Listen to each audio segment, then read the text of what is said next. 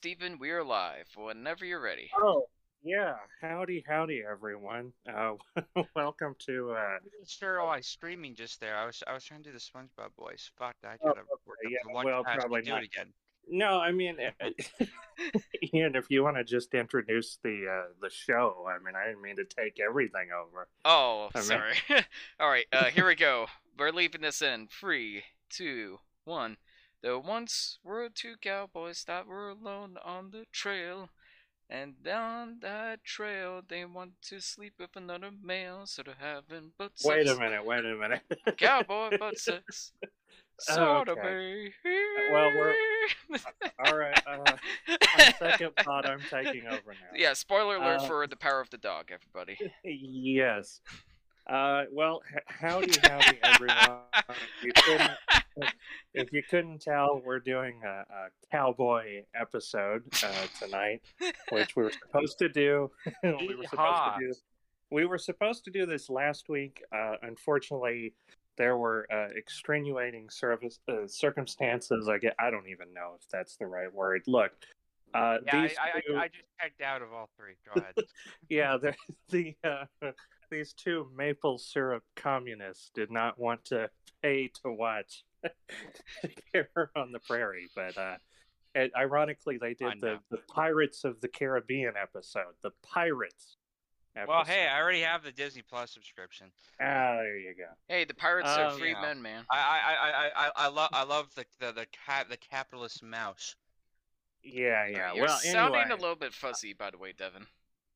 Oh, I might now. So, you know, I this this trilogy came about just to kind of give us a, an introduction here, and I I do have a few announcements before we get into the episode. Um, but you know, this episode was kind of birthed out of the idea of like um, something Quentin Tarantino had said um, in an interview when he was promoting uh, the Hateful Eight, and uh, it's actually it's funny that we're not reviewing the Hateful Eight as a part of this, but you know, the Hateful Eight was uh, released.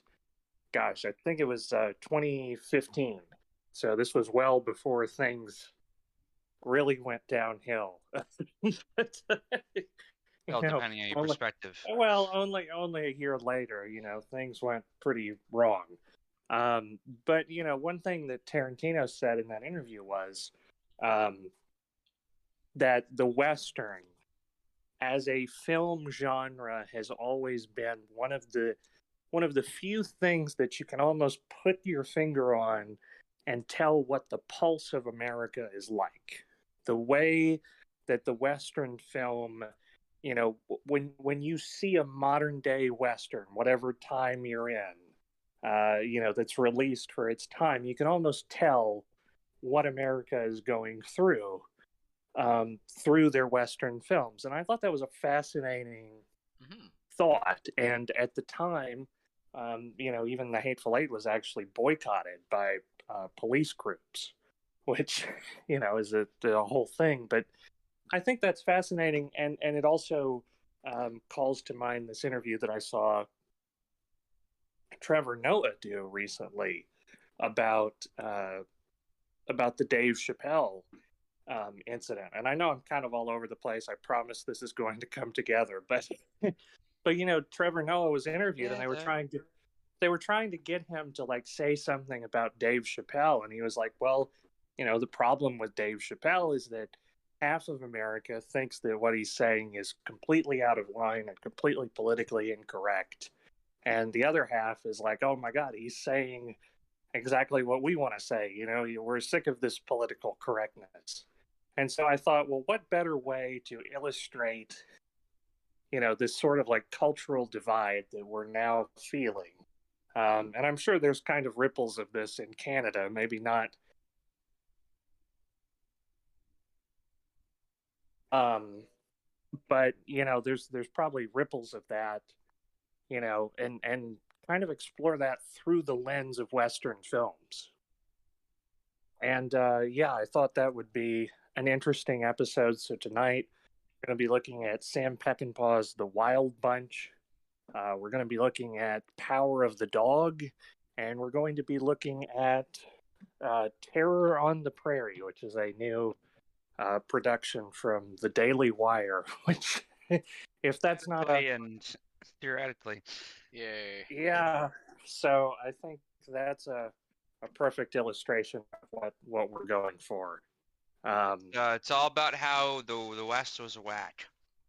yeah, something like that. um, but uh, you know, with uh, with that out of the way, um, couple of quick announcements. So, if you're a member of the Discord server, um, you'll know that uh, we do fan selected episodes, and uh, we're pretty much booked uh, through the host episodes and through our fan selected episodes through October. Um, but if you're following along, um, we're doing something that is uh, a, a little bit different from what we normally do. And uh, this is going to be our poll selected episodes in October. It's going to be horror from a hat. And so I've asked everyone who's a member if you're if you're listening to this on Twitch, YouTube, Spotify, wherever you listen to us, uh, join the Discord. Send a, a DM to the moderators, to me, to the administrators, whatever, and send me two horror movies. And they don't have to be related. They don't have to be. Uh, they just have to be two things that you want us to review. It doesn't matter. It could be a slasher. It could be art house. It could be something really cheesy and terrible that you want us to suffer through. Uh, just send those two to me. And at the end of, I believe uh, it's going to be the 1st of September, uh, we're going to do a live drawing, a random number generator. and we're going to have two episodes comprised completely out of three choices randomly Oh, selected by this list. And it's going to be horror from a hat. Uh, that's What- the I have theme. one question. Uh, whose hat Yes. is it? Uh, Alright. it's a good question. Uh, hopefully, uh, a hat that So gives if it's us- not if, if it's not Rose's hat from you know Rose the Hat yeah, from right, Doctor right. Sleep, Uh, then I don't want it. Well, I mean, even in the first week of doing this, we already have like 22 horror films that I've been sent. So thank you so much from the bottom of my heart uh, for you know helping me out with this. This is going to be super fun. I can already tell you that, that there's everything on here from Hellraiser to Final Destination to Birdemic. I mean, it's going to be a blast. So please, Birdemic, keep- Birdemic 2, and The Happening. Oh wow, yeah. Well, we'll we'll have to see, but thank you again so much, and, Hey, and keep keep sending those my way. Uh, Hell yeah, looking forward to it. Me too. that's pretty much what I have to say. Uh, who would like to introduce the Wild Bunch? I'll just I'll just open the floor. Well, You know I what, just want to test my microphone for a second because apparently we've been having audio issues. Yeah, but uh, sorry Ian, how do I sound? Do Uh, I you, sound like uh, you still sound low crackly. I sound like I'm a crackling fireplace. I don't know what that's about. Well, I tell you what, I'll, I'll go ahead and introduce the Wild Bunch. Uh, This is a 1969 film, uh, a gritty Western classic, Nice. uh, re- directed. yeah, 69, nice. Um, this is just saying you directed. possibly test my microphones. Yeah, Sorry. okay. I mean, do you want me to keep going? What, what, what are you doing? uh, here? just hang on Stop. one sec. Sorry, Stephen. Okay, I'm I'm sure Ian will fix this in post. Nope. Uh, Don't count on it. I'm sorry. Fixing in post is a lie, Yep. just like every cut is a lie. How do I sound? You're you're Still better, Uh, you're better. better-ish. We are never ever ever getting Okay, now yeah, now you're straight. terrible. Now you're terrible. Yeah. Um. Okay. I, I think it's better for now. Uh. Sorry Alright. about that, Devon. Um. Oh wait, no. He's he's gonna come back. Uh. All right. Well, I'm I'm sorry to the listeners at home. Yeah. are I'm sorry. dealing with our technical difficulties. I'll, I'll, One Czechoslovakia. that's Ah. much better. You're perfect. Hey, there we go. We did Alright, so it. here the we- Wild Bunch. It is a Wild 1969 nice uh, American epic Western film directed by Sam Peckinpah. This film stars William Holden, Ernest Borgnine, uh, Warren Oates. Uh, my gosh, uh, Bo Hopkins, may he rest in peace. God rest And you know, this was also coming at a time where America was kind of at a place of division. This was, you know, the same year that we put a man on the moon. This was the same year that, uh, you know, the Sharon Tate murders had happened, and um, yeah, there there's a lot of, you know, tensions that were rising, and I think. You know, the good, the bad, and the ugly had really shown how gritty and how violent uh, the West could be a year earlier. Um, but that was an Italian film, and If, Sam if only they, uh, if, if only they murdered Sharon Tate on the moon, then if- it would, then I, then all would have been well. Wow, I'm kidding. yeah, yeah, probably too soon. Oh, um. Is it? I mean, it's been a while. it's been a. while. I'm sorry. Uh, I'm terrible. Inside Go no, uh, but this, you know, this film uh, was coming right at, you know, if you guys have seen Once Upon a Time in Hollywood, that kind of like the old West is dying, and the guys who are like, you know, from that 50s kind of like Clint Eastwood mindset.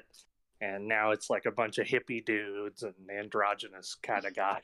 and like, uh, this was like the first American Western that really dealt with the West as it was gritty and violent. And, you know, I, I mean, this is a pretty brutal film even today. It's very stylized, um, but it's very graphic. And in regards to how stylized it is, it was actually uh, very innovative. Uh, you know, this was a film that has gone on to be selected for the Library of Congress, the National Film Registry, was ranked 80th in the American Film Institute's 100 Best American Films, and it was also ranked uh, the 69th most thrilling film. You gotta be kidding me. Um, no, I'm not.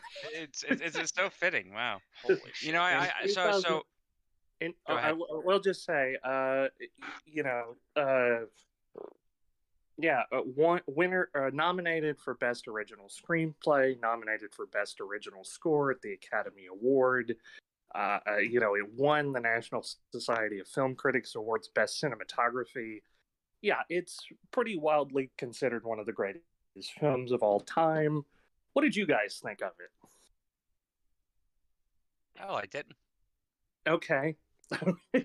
We're off to a strong start. Well, But um, no, no, I I I was making a joke earlier. So I actually really like the uh the symbolism of uh some of the opening shots where it shows these uh kids playing with uh scorpions and red ants, and I made a joke that you know the red ants are symbolic of the the communist red scare, and uh you know um scorpions may be symbolic of America's pride and prowess. Um, I may not be that far off considering the year it came out. Now, I was reading about that actually, and I read that the actor who played the Mexican in the movie, apparently, like, he would used to do that as a kid. Like, they would quite literally just poke insects into other insects and basically, like, torture them and watch them eat each other. And he actually gave that idea for something for the kids to do because I think the director was just like, okay, like, what's something kids do? Like, he was acting, asking around the actors, and that actor said, well, here's something uh, like I used to do as a kid. Like, it would make sense that in Western times, like they'd probably do find like really dumb shit like that to entertain themselves, and that's why it's in the movie. And I, I just want to say this movie is kind of like my how I felt about Johnny Got His Gun, where it, it's very innovative for the time. It was very ambitious for the time, and there's a lot I appreciate it from a filmmaking perspective and acting perspective. I just I, I can't really connect with it beyond that. And I've said mentioned in my review Really? that it's okay. That's all. um, it's all guts and no heart, which is kind of what I mentioned in my review, and it just couldn't connect with it as much as it wanted me to. Well, there, there there is a lot of you know violence in here, but I don't think the violence was necessarily the point of it. Like it is No. also I get that. like people argue that this was like trying to be more realistic, but it is very over the top violence as well. Like it's quite stylized, it's very goofy. but it is showing a uh, it is showing a degree of um, you know grit that you hadn't seen in westerns prior to this. So I understand you know its place in film history and the editing especially was important, and I like the you know the the potential symbolism of that opening stuff with the scorpions and the ants. Um, But other than that, I, I liked that uh, William Holden's in this because I liked him in Network, and that's a movie we need to talk about. Yes. Um, no, definitely. Yeah. Um, I'm I'm wondering what else like there is about this film. I just trying just trying to wrap my head around it um a little bit. Well, but- I think I, I mean I think one of the things that we can talk about is is just how morally gray all of these characters are, and well, I mean again it's something that we almost take for granted now, um, you know. But this was 1969. This was way before um, the Hollywood New Wave. This was before like you know 71 was like a Clockwork Orange. 71 was a French Connection, and you know those films came a couple of years after and so for this film to come out as a western when you know really the the violent and gritty westerns that we that we know now from this time frame um, were coming out of Italy or Europe you know and so I think this was like mind blowing back then just to Oh, have sure. these unapologetically awful people as the stars of the show Oh yeah. that's I, I mean- agree with you on that, but I think my problem is they do a lot of fucked yeah. up stuff. Like Oh, um, Oh, yeah, they I- I- absolutely I, do. I, Yeah. I, I, I like all the scenes where after all this carnage happens and there's all these dead bodies lying around, the one guy's like, "Help me pick the gold out of his teeth." Yeah. Yeah, jeez. And they're just like, I know which gun I want. It's like, hey, you two idiots, don't, don't over there. I forget. It's like, uh, oh, he shot him first. No, I, I shot him. No, I shot him first. They're literally You just liar! Yeah, you no, black yeah. liar! You Yeah, shouldn't talk to me like like that. that. but I No, think mean, my eh, there's something you're forgetting though is that Sergio Leone's westerns came out before this movie did, and that also Oh, had like no, very I- morally I- great I'm- characters. I would argue it handled morally great characters better. I think there's a lot about this morality of the this movie that's a little bit confusing to me because I feel like these Mhm. characters are like irredeemable, like re- incredibly unlikable. But I feel like the movie is trying to get me to sympathize with them, and it just doesn't work. And it made me realize that the good and bad, the ugly, like it never goes that route. It never goes that route of being like, oh, these characters, you know, it's like all these guys were just like having a good time, and we're gonna have a sad montage at the end of the movie to make you miss them. Like it never goes that route. It's like, yeah, these characters are pieces of shit, and you're just gonna watch them try to kill each other. I feel like it was more I, I do feel like that a lot of people watching this might miss the morality of it entirely. They'll just kind of see it as like the, you know, the the grand slam western action that it is.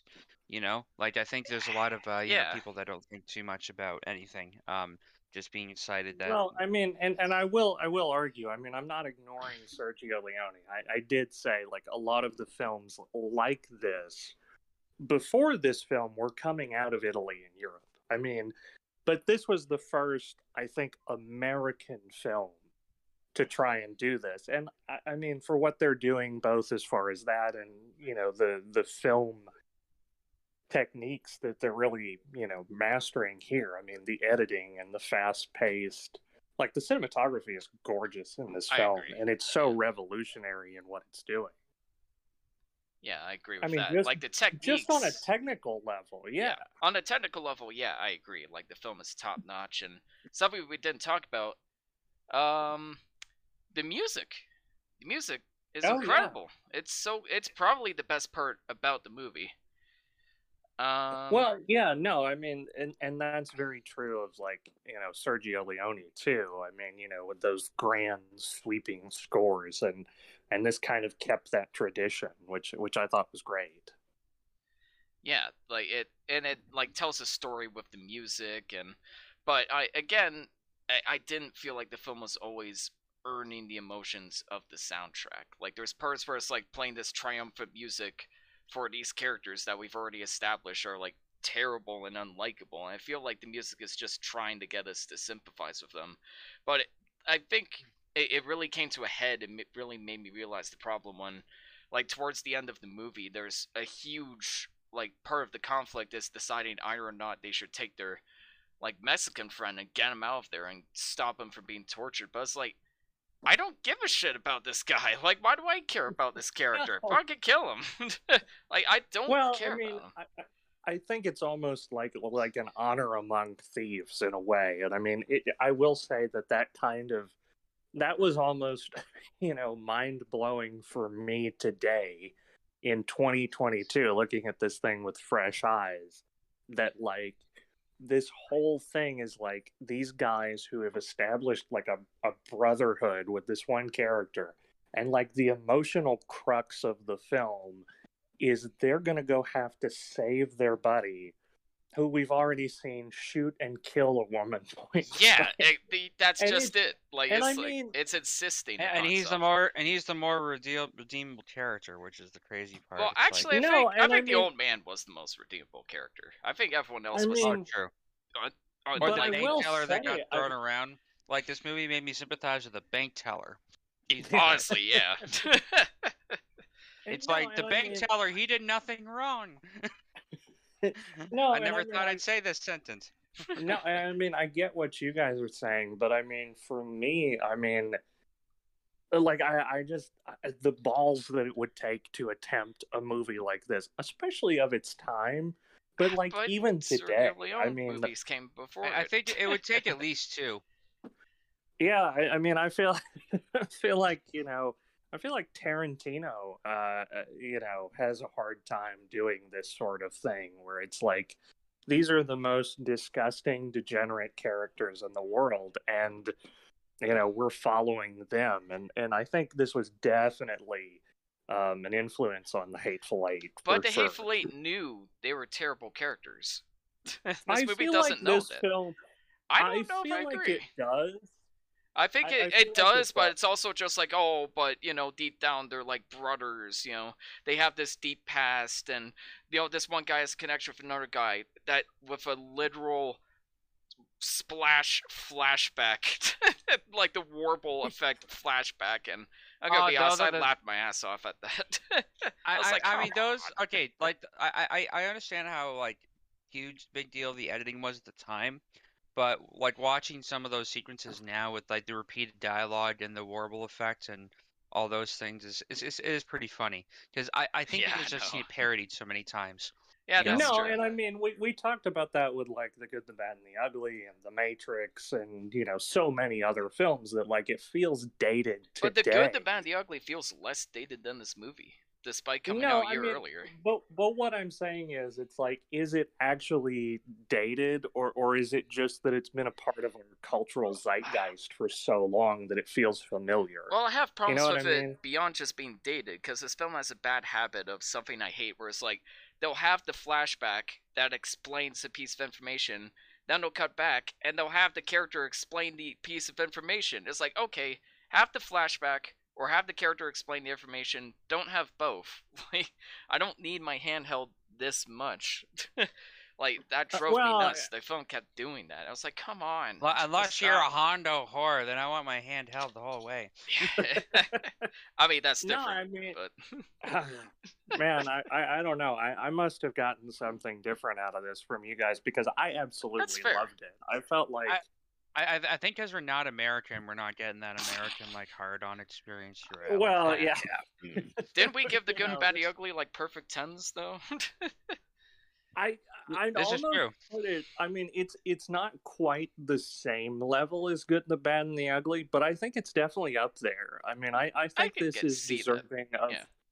I think it's deserving of the praise that it's gotten. I I feel like it's extremely well made. It feels relevant, you know, today. I mean, I I I disagree that it's dated because I Oh, mean, even like what I was saying, I mean, you, I don't know a film today that could try to do something like having the, emo- you know, like the emotional core of the story is this guy who shoots a woman point blank. Like that is, to me, that that's but unheard Tarantino of. Like, could do something like that. The Hateful Eight did stuff like that all the time, and it didn't try to make it seem like its unlikable characters were likable. well, but the, you know, and I, mean, don't like mind the- morally ambiguous characters at all. I don't want to make it seem like I hate those kind of characters. They're some of my favorites.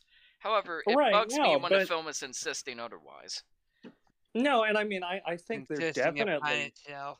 Exactly. Yeah. I think they're definitely morally ambiguous, but I'd also argue know. that they're interesting, I which is really what actually I would want. I really don't agree with that either. I thought really okay. So remember what you said about Ghostbusters and how like cer- it it's a cast of characters, but certain characters get more development than others.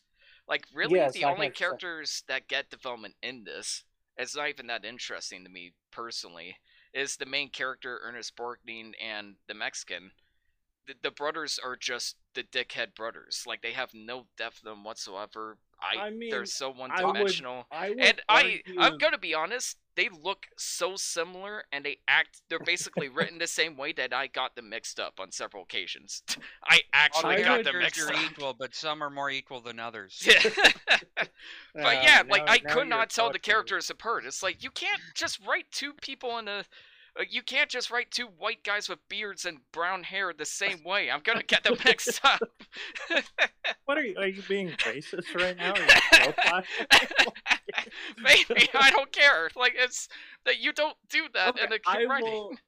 I will argue that the the sheriff, the old man sheriff, who is, uh, He was my I- I favorite. I'll give you that. Uh yeah, I, I feel like I, I feel like he had a lot of development. I thought he, the only thought one with any like um, any emotional resonance because you kind of feel bad about what happened to his son, even though it's, he, we have no development of the his relationship with his son whatsoever. well, I mean, you know, there's he- something he- there at least. Well, and I mean, I think by the end, when the old man, you know, comes up on the horse, I mean, it, it, it Yeah, That was you know, my it favorite scene. No, it, it feels like there's something there. Like this guy has seen so much. This is the end of the road, and like this is the journey he's had to take. And I mean, I don't know. That worked for me. Yeah. Um, I'd agree with that. I don't know. I mean, I I really love this film. So I. That's mean, fair. And it's- uh, there's it's a lot I appreciate about it. Like technically Oh, it's for sure. perfect. Like the editing is great, yeah. the visuals are great. I like a lot of the ideas of the symbolism and how it's kind of like a meta commentary on violence. Like, yo, you could also interpret the kids playing with the scorpions being like how audience members just enjoy seeing characters getting tortured and mutilated. Oh, mutilated. for sure. Yeah. And there's That's, tons of uh, scenes like that where yeah, like kids good. are like laughing at people hurting each other or you know, witnessing these violent crimes but they aren't doing anything about it. They're just silent observers. Stuff like that is This is interesting. this is I the just American wish I resonated audience with in a nutshell. Yeah, exactly. Like and Tarantino loves that this- kind of stuff. For sure. Oh, so I for can see sure, Yeah. there were so many scenes in this movie where I'm just like I I get why Tarantino likes this. Like the slow building Yeah. tension. The the final Yeah. shootout had major Django Unchained vibes. Like holy shit. Oh, for sure. For sure. Like there's And literally actually- a scene where like t- it, there's like a predator moment where the guy is just like ah on the turret. and- but in Django Unchained that fit because that movie is really goofy and over the top. But in this movie, it's like eh, it feels a little weird. The guy getting shot eight times and still going on a machine gun. like it's it's a little goofy. I will say I, I loved the part where just before the final shootout, there's like a scene where one guy gets shot and everything just stops. And it's like Yeah. th- there's they just look at each other like, oh shit, now it's about to happen. Yeah, that's more realistic. this- I really like that. No, there's this there's this awkward like laughter between the men and it's terrifying and I thought that was incredible. Like I Mhm. loved that sequence. Yeah. We're all gonna die. Yeah, some of the tension no, building it- was like absolutely masterful, but the problem is it's involved with characters I just don't care about, like And at I all. mean, I think that's I, I I think that's fair. I don't know that you're necessarily supposed to. I don't uh, know if the film knows that. I feel like it does. I It mean, literally this ends with a sad montage. Come on. I well, and and Peckinpah was, you know, he was a mad lad. I mean, you know, Saturday Night Yeah. Live even uh, parodied him, like trying to direct a romantic comedy, and he just slaps the woman around. I So, I remember mean, that too. yeah, no, I mean, so I mean, you, you kind of have to wonder where uh, Peckinpah was coming from. Yeah, he was like an that. interesting guy to say the least. I Oh, still need to see sure. more of his movies, and I don't hate this film. I just wish I resonated with it a little bit more. But I can understand why it's a classic. I get why people love it. It just didn't quite, you know, resonate I with me. Very much in the I- same I way would- Johnny Guns Gun didn't. I would, I, I Ah, would recommend sorry. Straw Dogs, and I would recommend The Getaway. Would you I- I recommend I, I the do. Straw I do have remake? to see Straw Dogs. I do have to see Sam Peckinpah's other film. This is, pro- I think, my first Sam Peckinpah film, so I am getting a flavor, even if I didn't uh, take too much from it. But I, I there there was one dialogue exchange after they had their first um botched heist, um, where they were talking about um, you know, the pe- people being too prideful and not admitting when they're wrong. Uh, which I think is a very good humble pie for uh, this podcast uh, for, for, for us to learn from, you know. But no, no, I, I, I, I do really like that dialogue exchange. I do think that there was some uh, Hmm. some well written stuff there, so I I appreciated that. It's also worth noting uh, that Bo Hopkins, who plays the uh, the character in the beginning, who is licking the the teacher in the shootout, the Oh, hostage. yeah. so that was actually Yeah, unscripted. Uh, what? that was they they didn't the the woman who played the teacher was actually very uncomfortable and nervous because she was actually a teacher in real life so the director was like "Hey, you know just try and do something to kind of rattle her up a little bit for this next scene and he just like I- I wonder I wonder if they if that was deliberately commented on. And uh, oh, you haven't seen Terminator, have you? I, I have Terminator not 2. yet no What? no. Oh, it's I'm not gonna my say anything watch other than you list. should- I know I feel bad Stop the podcast. With But this, we are no longer worthy of being on this podcast. Get out of here. No, I've heard that before, definitely. God Uh, damn. Come on. well, I did see Alien. You know, I mean, I, I saw a couple of things thanks to this podcast. Uh, Mhm. so yes, I'm, I'm I'm on it. But uh, on it, regardless, uh, what you're regardless. oh God. uh, what are, what are our ratings, boys? Oh. I'm I'm gonna start out. You know what? I don't even care. This is a classic. It's a masterpiece. Ten. All right. I feel like it's appropriate to give it a six point nine, Ooh, Nice. and that's like my honest opinion too. I'm not just doing that for the memes. I feel like that's where I'm at with this movie. It could go higher, it could go lower. We'll see how it holds up. Are- God are damn it, you that's what I was gonna give it. I was- Yay! I'll, I'll, I'll, I'll give it a seven. Eh, Oh. Really? like. Okay. Well, why don't you also give it a six point nine? Okay. I'm feeling left out Because over here. came Yay! No, it came out sixty nine. Come on. Yeah, that's what I'm saying. Oh, I thought you're you giving said it it came out it- at it- seventy nine. I was like, come It's on. it's No, the most no, it's the most no. appropriate rating for it. I, you know. Yeah. I, I- I you know what. Damn. I, I, I- I do have to dis- I do have to create a disclaimer. So, uh, Stephen, you're out in Arkansas. You're not very far from Texas. We're up in Canada. So, I, I think Yeah, no, geologically speaking, maybe we just don't connect to the Old West just because it's not part of our, you know, geography th- up here. I think that's don't know. fair. I mean, I think that's a fair assumption. I mean, yeah. where you know there is- I, I, I resonate with a lot of Canadian films because like hey I've been there before or oh you know no, definitely. And I've I mean, seen my and, and you're like what the and- and you're like what the fuck is this shit you know What's when- up when- with when all this showed you. Monopoly money? No, Yeah. It's uh, So- you know, my my grandfather was like a huge fan of like John Wayne westerns, and so I've I've I feel like this is like the peak of some of the stuff that I was exposed to early as a kid, and so maybe that's like nostalgia tinted. But I mean, this is a classic. It's I don't know. For I sure. think it's I think it's deserving of the praise as one of the top of its genre. And if you're not into westerns as a genre, it might not resonate with you the same. fair enough That's fair. Yeah. It's a good like. it is a classic and I'm glad I've seen it Oh, absolutely. Yeah, definitely. Yeah, it's not a great entree. It's a great side dish for I, Western yeah, fans. I- I mean, eh, I don't know, but Well, uh, So, uh, Devon, moving on. do you want to introduce the power of the dog or Terror on the Prairie? Your choice. um I'll do Power how- of the Dog Yeah, All Power of the dog. Okay, Devon, take it away. Um, Spoilers. Power of the Dog is a movie um that's on Netflix and I watched it um I, I was not prepared for this whatsoever so you're getting what you're getting here let me just pull up a synopsis here just so I sound like I know what I'm talking This about is great. um so Oh Yeah, boy. Pa- Power the Dog is is, uh, is a movie from Jane Campion. Uh, I had seen one film of her prior to this, which was called The Piano. I remember really enjoying that film. Um, and uh, I know that's a film Stephen still needs to see, and we're gonna make him see it. Don't I, worry. I'm going to Um, watch Terminator first. I'm not gonna lie. Uh, go ahead. Fair enough. So, Power of the Dog is a 2021 revisionist Western psychological drama. uh, written and directed by Jane Campion. Um, it's based off of a novel um, from uh, Thomas Savage um, from 1967. So it actually predates the Wild Bunch, the concept of this uh, of this film, which is interesting to me.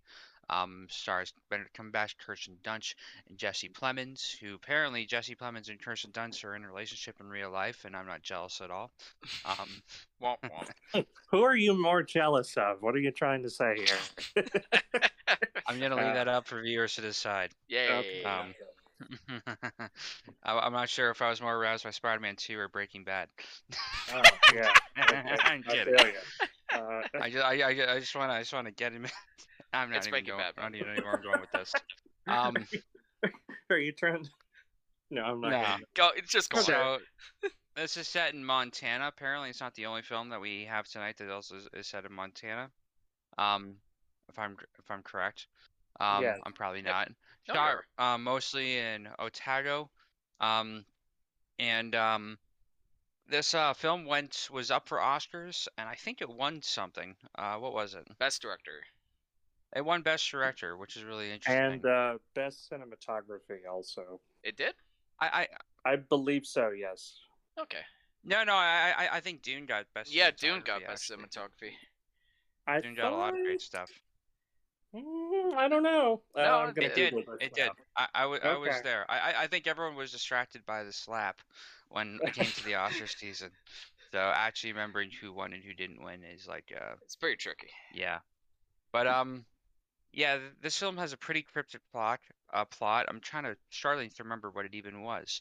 I'm wondering if uh, someone else can pick up the reins from me. Okay. I, so, I think that's on enough. perfect. That you, it's forgettable. I think that's a good segue. Well, um, I, it's, it, it's it's it's you know the the, the, the individual parts of the plot may you know may have slipped through the cracks in my mind, but I do think the impact of the film still said something. I think it was the more interesting film of the three.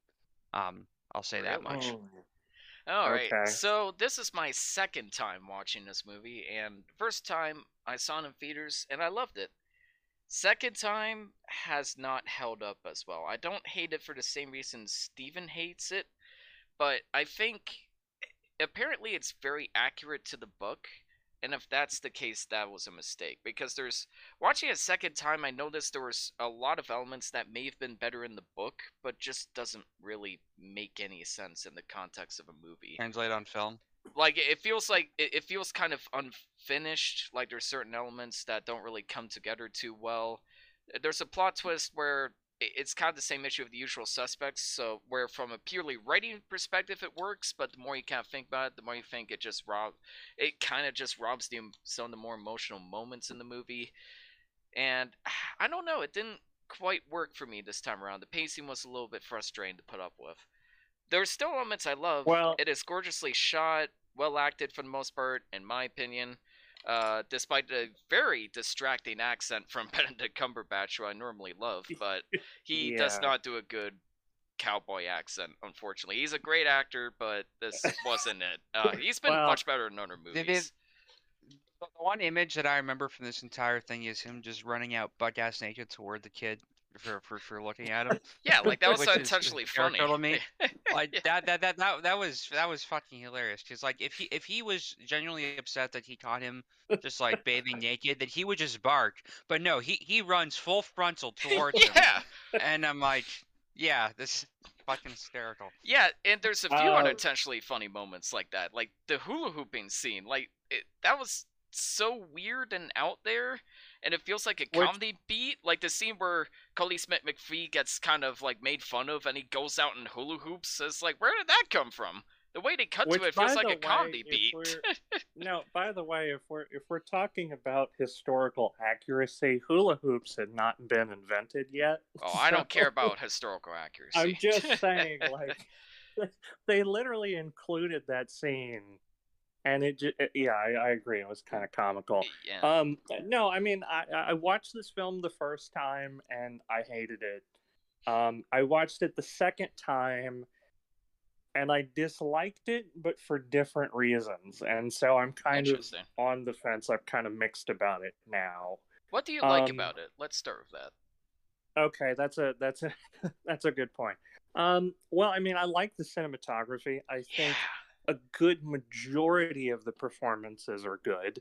Hmm. Uh, I thought Kirsten Dunst was pretty good. I mean, towards the climax of the film, she kind of puts on this like Elizabeth Taylor in, in Who's Afraid of Virginia Woolf, yeah, where it's she's kind of like, like, very drunk, like typical drunk acting. yeah, and it's a little bit cringe, a, a, a little, little bit. bit. And I mean, no, and I mean, I, I, I, I almost feel like that does a disservice to What Elizabeth you saying Taylor. 'cause about I- my wife? Yeah, no, and I mean, I love Who's Afraid of Virginia Woolf, and I think that film earns some of its more like campy moments. Well, it's also an older I movie, don't so necessarily, I, I don't necessarily know that this film does. Um, Jesse Plemons is passable. He's really I good feel like it. he's he's decent. He's one of the I, I best. wish that his, I, I wish his character had more I agree. character. Well, I wish he was in the movie more because some of the best moments. Because I kind of have a mixed relationship with my brother, so all the moments where, like, he kind of has to put up with his brother and kind of fix his bullshit, but there's also a sign like the brothers do care about each other deep down despite their problems together. I'm like, okay, like this is something I really resonate with. This is something No, interesting. it's I- kind of like I- a sisters brothers kind of relationship, and it's fascinating to watch. oh, but that yeah, no, only I- makes up a small part of the movie, unfortunately. Yeah, I, I agree with that, and I, I actually did love the Sisters Brothers too. Um, so so I think, you know, like cinematography, there's a lot of technical elements. There's a lot, you know, that's really good about this. The music. I think what, yeah, definitely the score as well. Um, I think there's a couple of things here that that really just, and I think it comes down to the plot. I think it comes down to kind of what you're talking about from a writing standpoint. It's like I'm watching this film, and you know, Benedict Cumberbatch is very over the top. He's almost like yeah. Which he's a very over the like top he's- actor, which fits for like Shakespeare or The Imitation Game when well, where he plays a very like erratic he's- character, but I know, like, but yeah, I feel work. like I feel like he's trying to do uh, "There Will Be Blood," and I feel like he's the I don't only think he's trying one to do There Will trying Be to Blood. be in that I think he's just trying to be like sadistic and evil, which he could Yeah, do, but it- for like a more over the top character like Smaug. Like there's points where he was yelling in this movie. I'm like, oh, that just sounds like Smaug. Like that doesn't really fit like a cowboy well. car- pissy brother. like one. there, there's one scene in particular where he's yelling at Jesse Plemons. was it about the like, was it about the belts? was it about the straps? Yes, yes, Yeah, like, I laughed Not at that. well. not well. I I think that was kind Oh of meant my to be funny though. I think that was kind of meant to be funny. Um, a little bit. I'll give him that one. I, I, I think the film okay here, here's here's like my main point of contention and i want to be clear like i know this whole podcast episode is about like you know political division through the lens of the old west i'm not really that political myself like i'm not registered to vote uh, i post a lot of you know memes about like you know communism sucking and you know stuff like that but but i'm not like a right-wing troll or anything no. um, You do it I'm for fun. to. No, no, I, I'm I'm able to engage with art that doesn't fit, you know, my own worldview. Like, I mean, you know, for example, I mean, one of my favorite films of all time is um, Bertolucci's The Conformist, which is a beautiful film I need to see that uh, about a closeted gay man um, during Mussolini's uh, rise to power in fascist Italy. And so I feel like uh, this film is like it's trying to do something like that, and it's trying to say, okay, this is like toxic masculinity. This is like the problem that you know there's male dominated hierarchy and I, I don't know that it ever like fully commits to being men bad, but it- it's that. almost on it's almost on the precipice of that and times, it's yeah. trying to it, it's trying to say okay like all men you know perpetuate this problem it's a societal inherited inherited sort of thing and so we're supposed to sympathize with Kirsten Dunst, who is under the pressure of these societal expectations. And, you know, she's getting under the thumb of these really toxic men. And I feel like if the film wanted to be about that, and the film wanted to be about like her finding her identity and, you know, breaking free of that system, then I feel like that's one film. Stephen, You know what I that's the piano. that's basically the piano. No, no, no, It no. is I, I mean, that I story, that, but what I- and it's focused on that, and that's why it works so much She, better. lit- Like, she literally plays a piano in this too, and that's why it also felt so so familiar. Yeah. I do no, think no, and I mean, I do think that that Piano is a better film. It's a Uh, much better that. version no, and I of mean, this I, movie. I'd be willing to watch the piano, but what I'm saying with this film, though, is like it's trying to do that, but then it removes her agency. yeah, it it's removes saying, it from the okay, story. yes, she's she's oppressed by all these men, but now her son, who is a man, has to save her. Yeah. and it kind of turns into this this like queer thing where it's like okay he's gay but he's like the real man because he's comfortable living with himself and but he has to save her so you're undercutting the feminist angle but at the same time like this is a, a gay love story where the guy has to kill the only man he's ever like fell in love with that is like him so it's not quite a feminist story but it's not quite a gay story either yeah, well, and i don't know yeah. what it's about i don't know what It- i'm it- supposed it's to it's glean somewhere in from this. between. Yeah, it tries to And do I too th- much at once, which is why, again, I feel like it would have been better in the book, where you have time to flesh out all of these ideas. But in a two-hour movie, it doesn't really work. and i don't think that i would be opposed to this as much if it would just pick one thing and like commit to Or it. just be like a TV series. Have like one, uh, you know, arc of the season be about uh, Jesse Plemons and Benedict Cumberbatch. Have another arc of the season be about Kirsten Dunst kind of being oppressed, and have the last arc be about Kodi Smit-McPhee and his weird relationship with Benedict Cumberbatch. Just flesh out the ideas a bit more. But well, and I mean that. that. that that's another thing that I that I kind of took issue with is like Jesse Plemons, you know, he's portrayed as this character who is. ho- Oh, hold on just a second. Yeah. Well, I mean, he's portrayed as a character who is, you know, like Jesse Plemons is portrayed as this character who is very cowardly and sort of, you know, like like Doesn't he doesn't have a lot of his yeah. agency either. But he's not reprimanded as reprimanded as a part of the greater like feminist angle either you know like he's never called into question. He essentially is in like part of the movie and then towards the end uh you know he's like not in the middle and then towards the end he just has his problem solved for him. It's not like he learns anything. He never No. stands up to He never brother. grows as a character. yeah Yeah, like it, it's it, it just it, there's too many cooks in the kitchen. It wanted to be too much at once, and I I can't stress enough just how much I wanted this to be a TV series, just fleshing out the ideas more. And some people say like say like oh the film is too long. I don't know if I agree. I don't think it's long enough, really. But I think it. yeah. I mean, it. It's almost like in that spot for you know with Dune, for me, where it's like I don't know if this is too long or not long enough. well, like they Dune need. at least is getting another part that kind of like fleshes out Yeah, the first we're- part. At least there's something to look forward to Yeah. there. We're still waiting for part two. That's the thing. Like part one is just sort of preamble in, in the grand scheme Yeah. of things. I, I think you'd actually get a kick out of David Lynch's version of it, Stephen. Oh, for it's sure. hilarious. Yeah. it's terrible, but it's so funny. I, I'm saying in general, though, yeah, this this film did not quite work for me. Yeah, that's that's a very mm. you know reasonable perspective on it, and I kind of agree. I can't believe I'm saying this, but I actually Wow. agree with you for once on a movie because I had Yeah. those exact problems. For a moment, I want to turn to the plot twist and the problems I had with that plot twist. Do you guys know what the Walking Dead effect is? I'm I'm not familiar with what The Walking Dead is. All right, so but the what Walking, the Walking Dead effect. So the Walking Dead effect, and I think Adam mentioned this in his review of season two of The Walking Dead, is anytime because the later seasons are so bad, anytime they're gonna kill off a character, they'll give that character an emotional moment or a heart to heart conveniently before killing them off.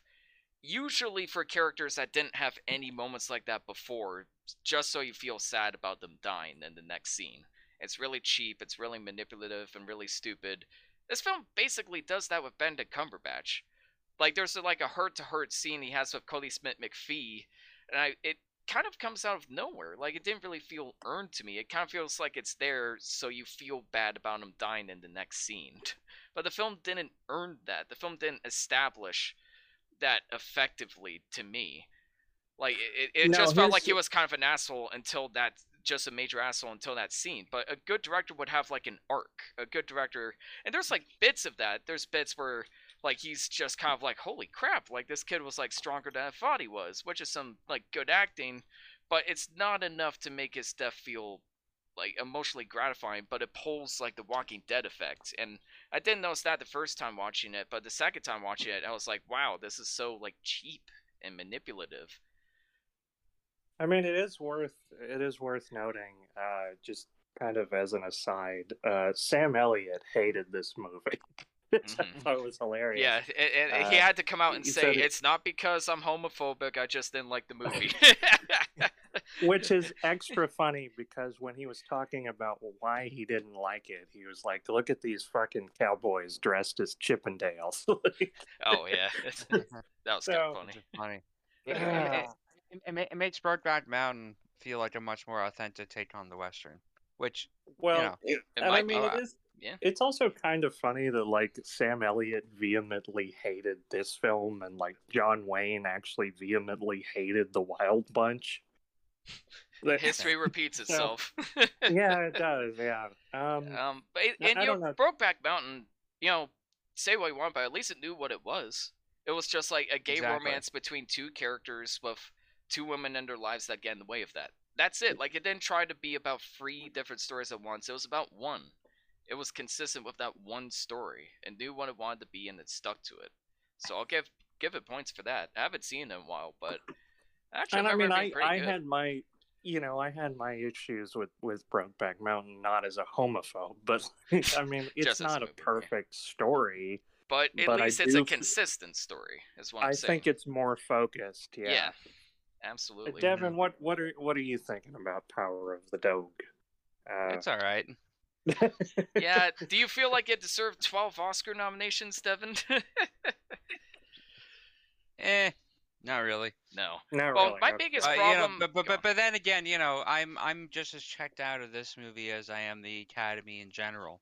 Um, you know, so Yeah. I don't have Yeah. much. Uh, I, I I don't hold much. I I mean, I was excited to see that Dune won as many awards as it did because awesome.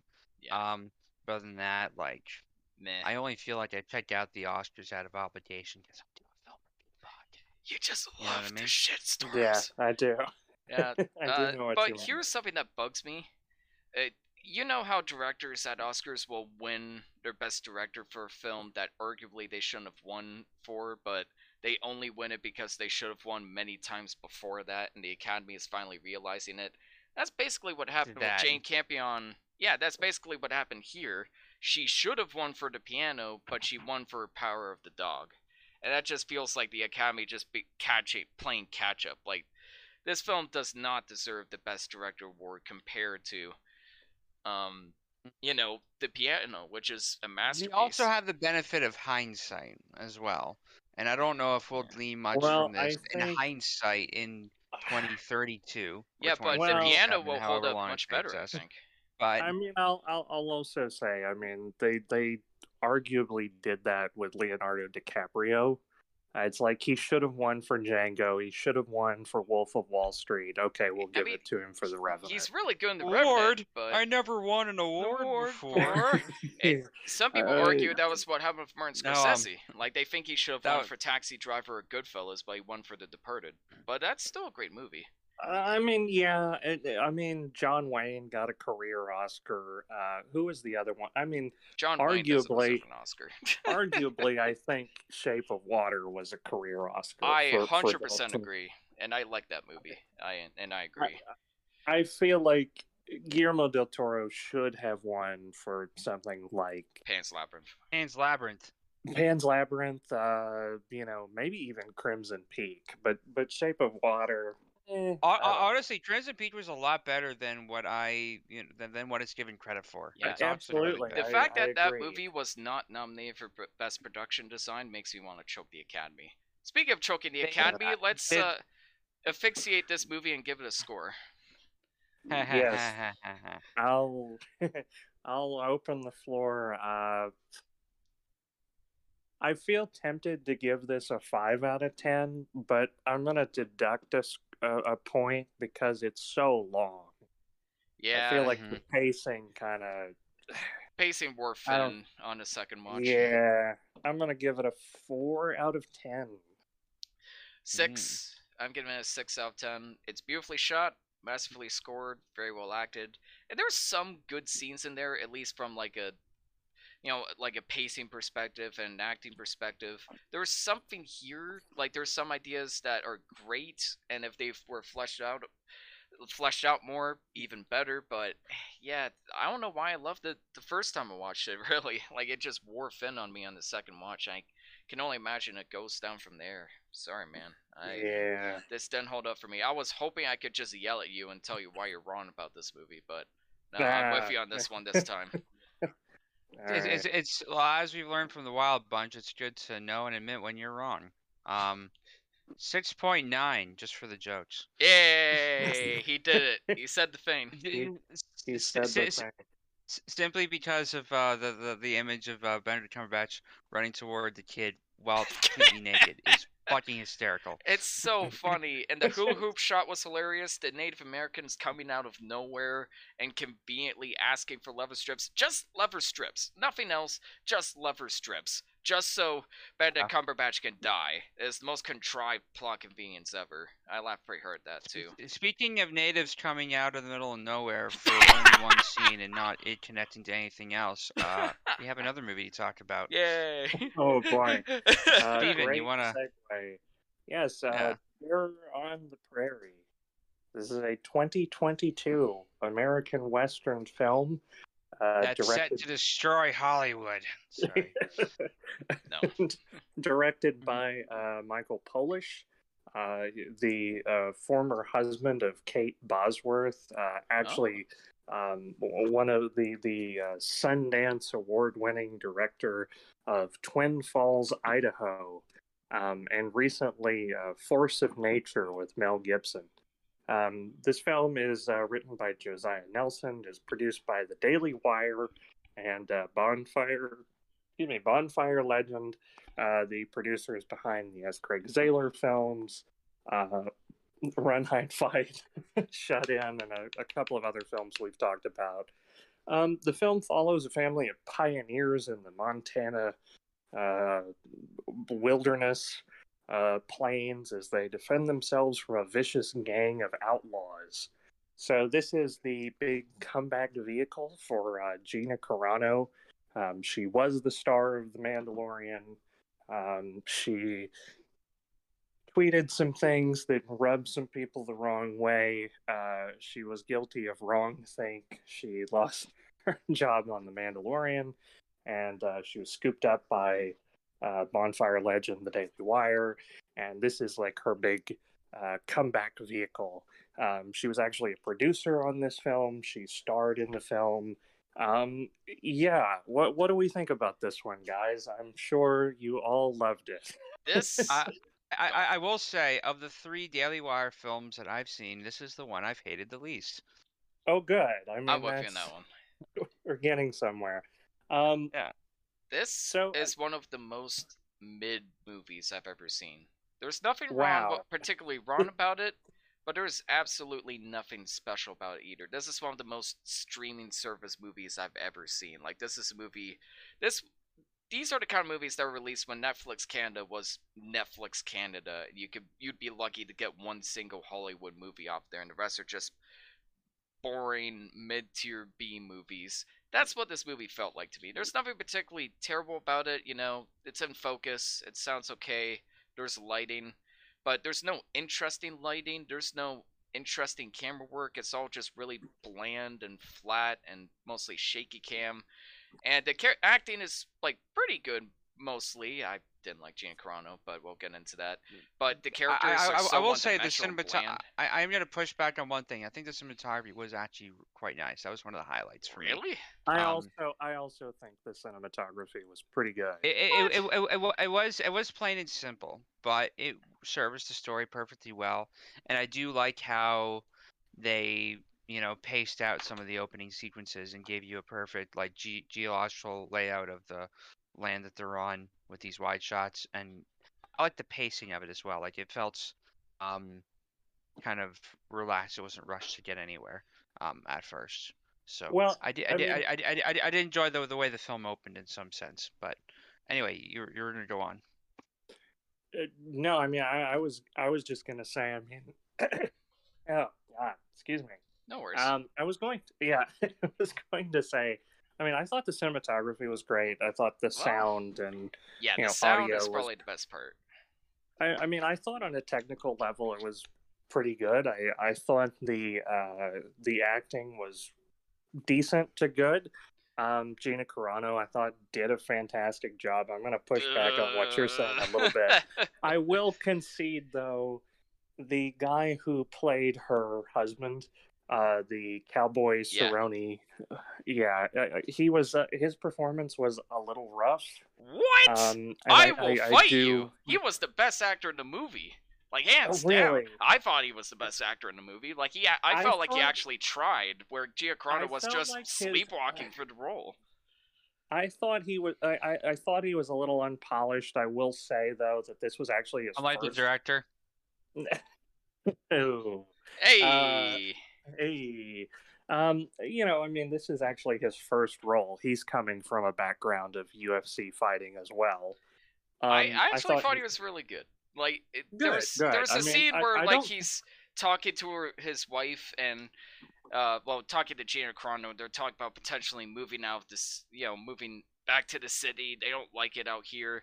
And like he's like trying to put emotion into his words, but every time Gina Carano speaks, it's like, "But I don't want to live here.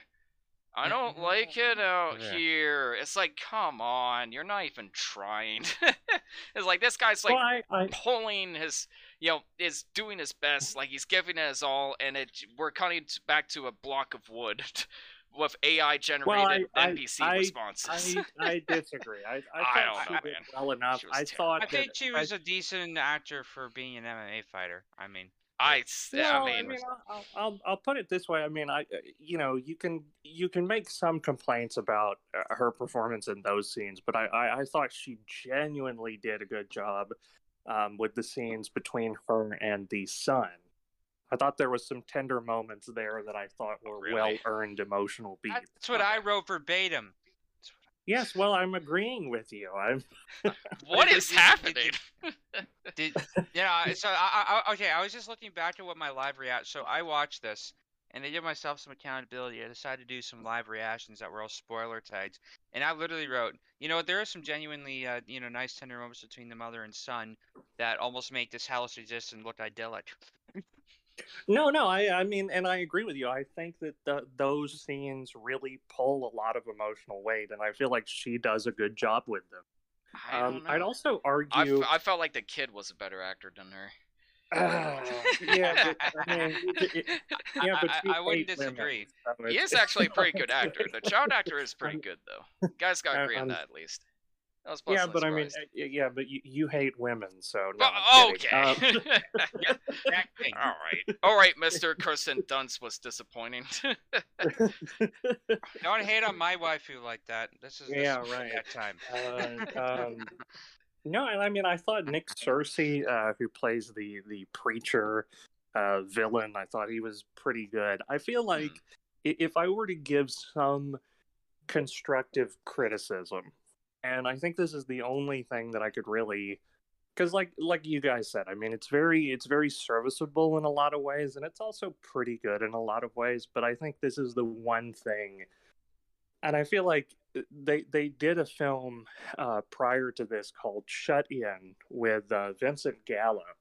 Oh yeah, I And- remember that one. Yeah, yeah, no, and, and here's the thing about that film. That film was actually uh, made available free on on YouTube.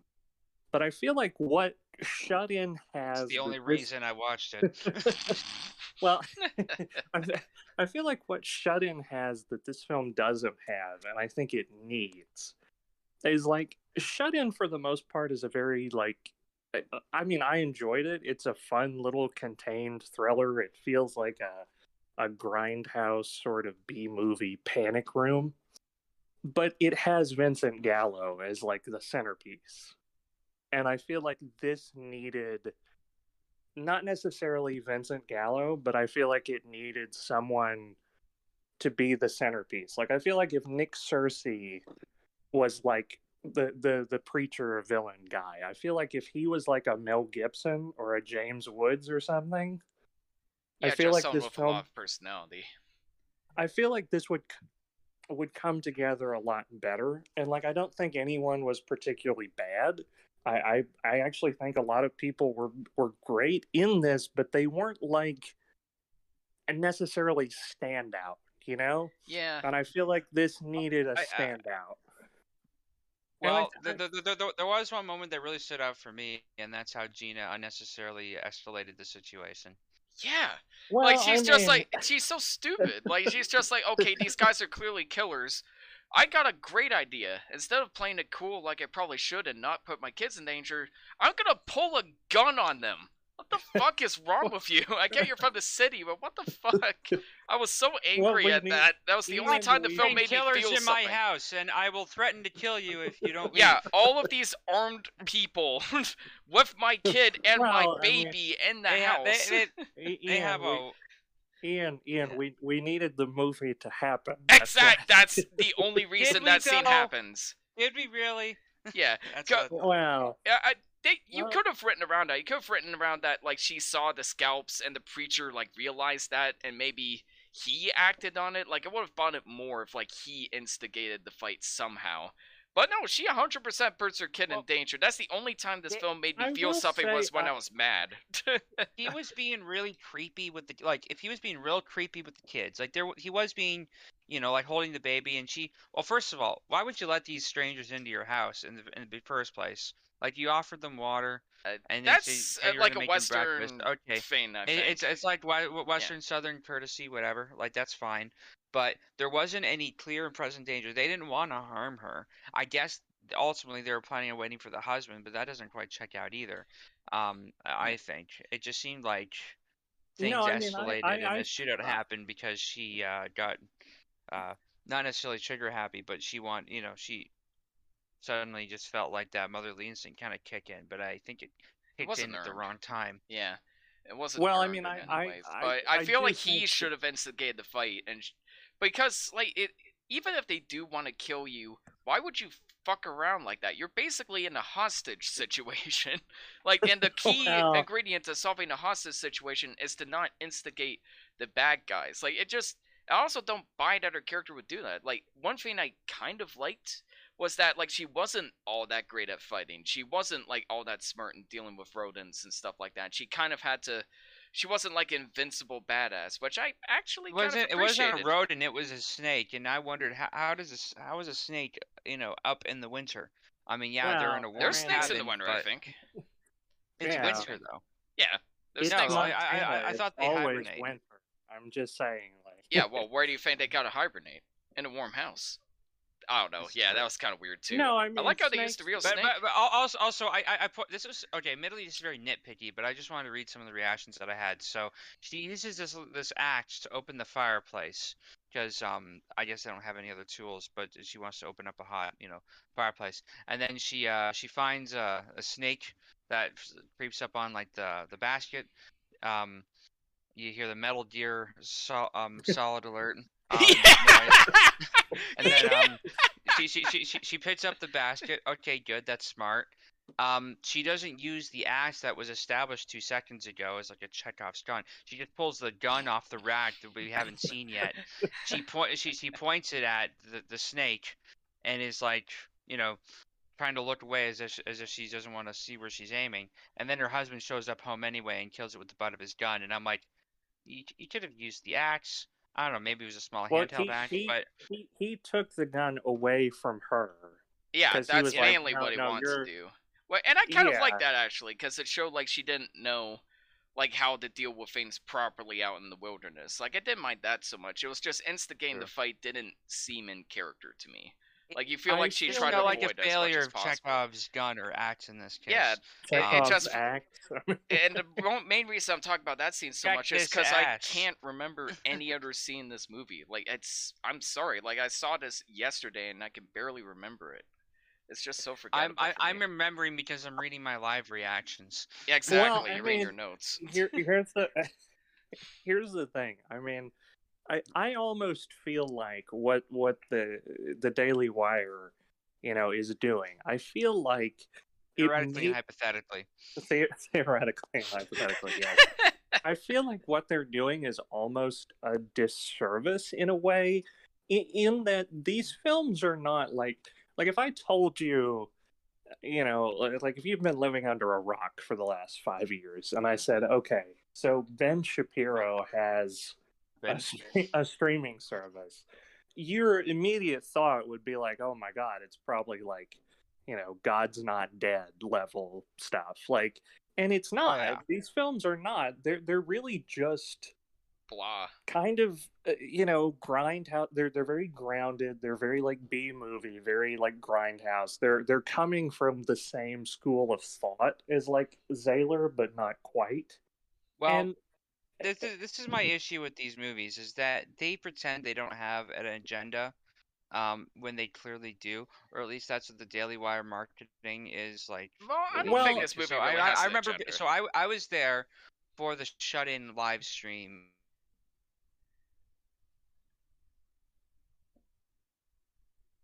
Devon, you cut oh out hey how you doing buddy the, the, the- the stream didn't cut out just now because you, you, you jumped out of the thing did you No.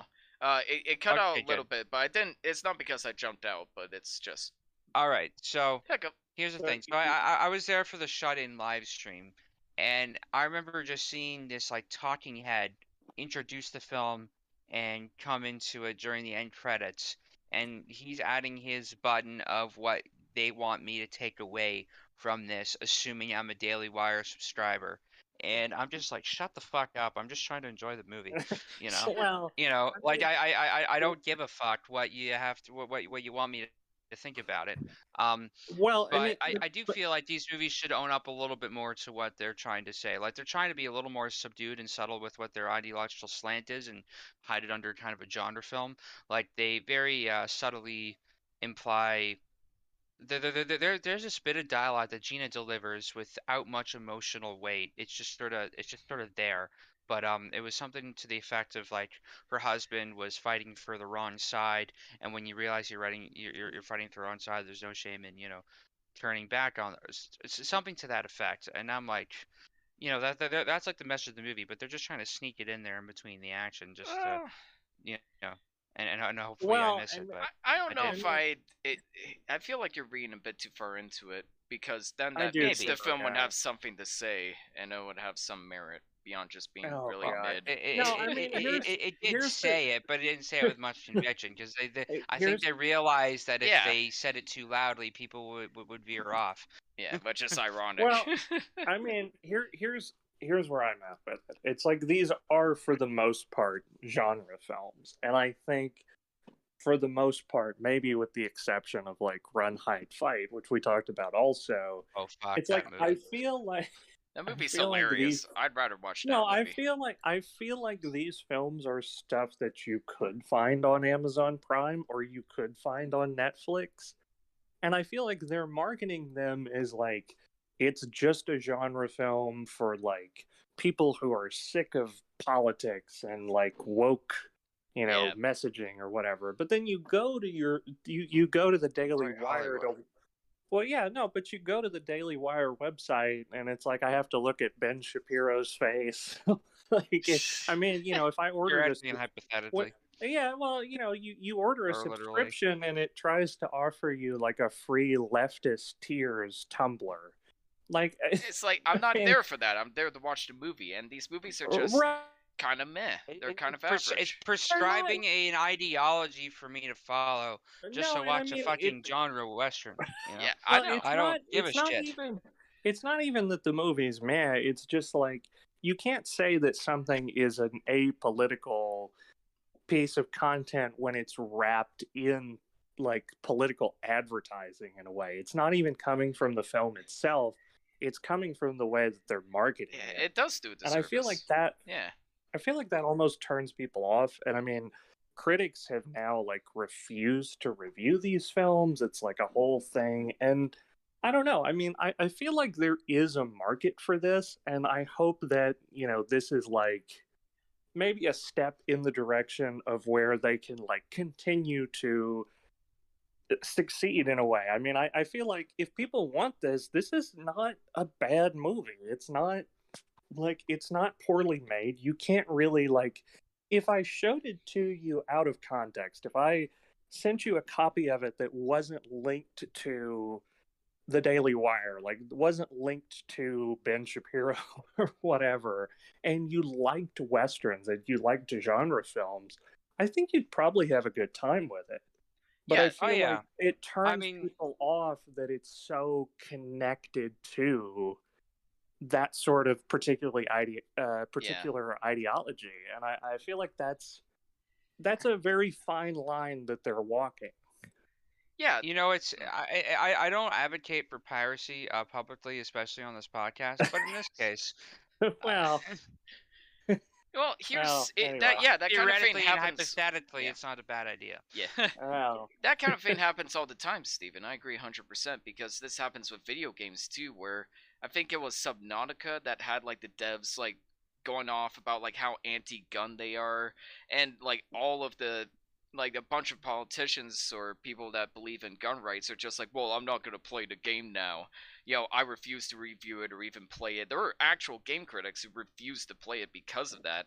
And it's just, it does such a huge disservice that somebody involved has to be an idiot because, you know, that goes against like all the hard work that went into like making the movie or making the video game just because like somebody decided to put themselves out there or present something the wrong way just to get their views across. Like it's really no. I mean, well, and and and that too. I mean, it's like it, it- that's the other thing. It's like I think if people gave this a chance outside of the sort of like pre-packaging that's coming with this, I think they'd probably enjoy it. Well, Nine they'd enjoy it, of And on me. Yeah, and that's one Yeah, thing I I- like about like the, the streaming service, if nothing else, is that it did give this film a chance. Like I'm with Roger Ebert where he says like every film deserves its day in court. Like any film deserves its day Absolutely. in court. I don't know All if people like we it. are saying is Well, give you know, this I mean, film it- a chance. Oh. I do agree with you though. I mean, that was like a huge thing where uh, you had recommended me the video game uh, Disco Elysium, Yeah. and I was talking to a buddy of mine, and I was like, "Yeah, this friend of mine recommended it," and he was like, "Oh, you know that game was."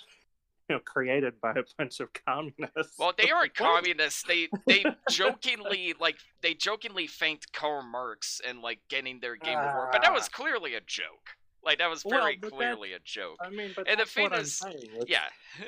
I mean, it could just be like a fun RPG where this is like a fun western, Mhm. but it's like it's coming in that packaging, and yeah, I think and it, people go in I with think a it certain mindset because I of think that. it does turn people off. Yeah, and and I think that's unfortunate because honestly, I did have a good time with this film. I did enjoy it. I thought it was did well it done for what much it as was. I thought it would. I'll give it that. A- As a I, I, fan I did make an early John in my uh, I did make a joke early on in my reactions, which was kind of making fun of uh, who really get off to these movies. Uh, Yeah, He's like the, the the first line of dialogue after a couple opening shots is the guy quoting the Bible while kicking the shit out of a dude. I could only get so erect. well, I mean, you know, uh, Pulp Fiction, something, something.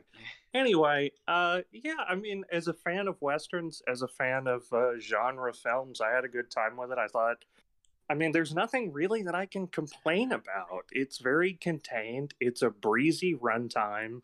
Uh, it's violent. It's brutal. Uh, it's it's funny. I mean, there, there's one scene that got a legitimate laugh out of me where the guy uh, pushes the prostitute into the dirt. Yeah. And I was watching that thinking, well, that was rude. She also, you know, she's just doing her job. Like, you know. Why are you There- there- blowing there's up her spot, man? you, you know, I, I, I, and I saw that as a waste of moment for him to have some clever dialogue and to show some character, but it's like, get off me, whore. That was kind You of know, that, that, that, that's all it was. I, you I was waiting for like the the Sigma male music. All right. Uh, know, Re- biggest reject females, acquire currency. Um, ratings. Just like, I yeah, you know what um, mine is. I uh, Oh come on. you've, given, you've given every film. Give this something score. different. I'm gonna I'm gonna give this an eight out of ten. I think it was great. I had a good time with it. I can't really complain. It's did what it set out to do. Uh, Hey, it was a prairie. That's prairie. fine. I can complain. there all the was- I can do all the complaining It for was, you. it was it was a prairie, and there was terrible things that happened. So I, I feel it it uh, accomplished what it set out to do. nice. I, I feel like the Daily Wire is living on a prairie, uh, trying to try to get this film, you know, out there and get people to subscribe. Uh, they didn't hook me yet, uh, so that's one Wow. point for me. Uh, I didn't I didn't pay them a cent. What, it's, a, What's your rating? it's a six point nine. Oh come on. oh god damn. What? All right. All uh, so a- a my 6.9 rating. and eight and Uh, five out of ten. Like there's, it's not as bad as I Oh thought it would be. God. But there's absolutely just nothing stand out about this movie whatsoever. I feel like I I, disagree. I I'm mean, gonna you were sti- talking about I, I'm gonna you- forget about this movie in T minus one day. Yeah, I already forgot. I, I mean, I will. I will say this. You were talking about the cinematography. I would argue there's actually some great use of uh, Steadicam, where where they're tracking her across the kitchen, and she grabs the shotgun shells, and then everybody. But it felt like really awkward. Like everyone was just. I thought it it worked, and feel you know what? I yeah. I'd also argue. I mean, uh, you know, Gabriel Kane Day Lewis, who is the son of Daniel Day Lewis and uh, Isabella Adjani, uh, was in this film. I thought he was pretty good. He was good. I didn't know Yeah. that's who he was. Holy shit! Yes, that's who he was. Also, yeah, talk about Hey, a I'd- couple with very beautiful movie's genes. a ten out of ten Kino just for him being in there. Yeah. Okay, well, we're we're No, no, um, updating your score now. No, no, I, I, I- I don't mean that at all. Um, No. I, the, the, the, the, there Too was one late. shot that I thought was great. So, um, there's a shot where she's looking into the mirror that has this like shotgun blast in it, and it reminded me of when Shrek looked into a mirror and it cracked. Um, wow, and I'm like, That- "Hmm, that's, that's, Yeah, that, that, that, I that's mean, a Kino parallel right there. I mean, you oh, okay, anyway. Mister. There was a Finding Nemo reference in Drive. Oh, okay. Well, I mean, I- no, I was more making fun of the fact that I only knew Albert Brooks from Finding Nemo. that, that was more my point. Uh, You didn't know from Taxi Driver?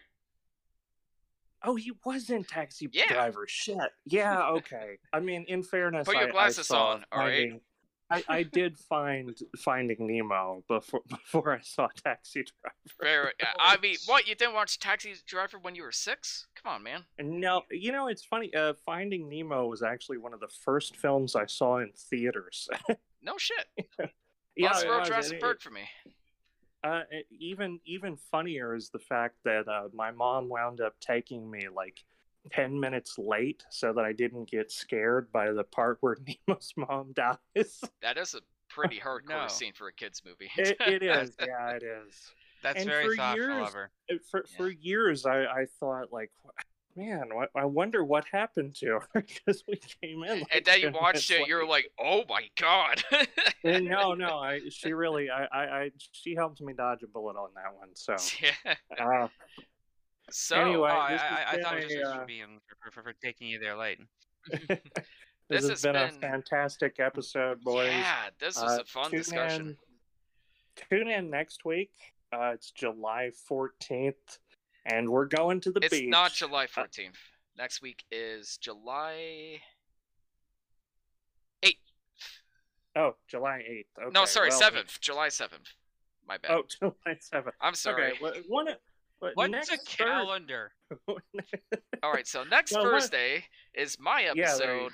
it's Shark Week. Wah, because July is the month of Great sharks. segue So- from Finding Nemo. Exactly. Yeah. It's set I'm- up, payoff. I, I'm only somewhat salty that we haven't done a Canadian special where we could, you know, contemplate all the native genocide.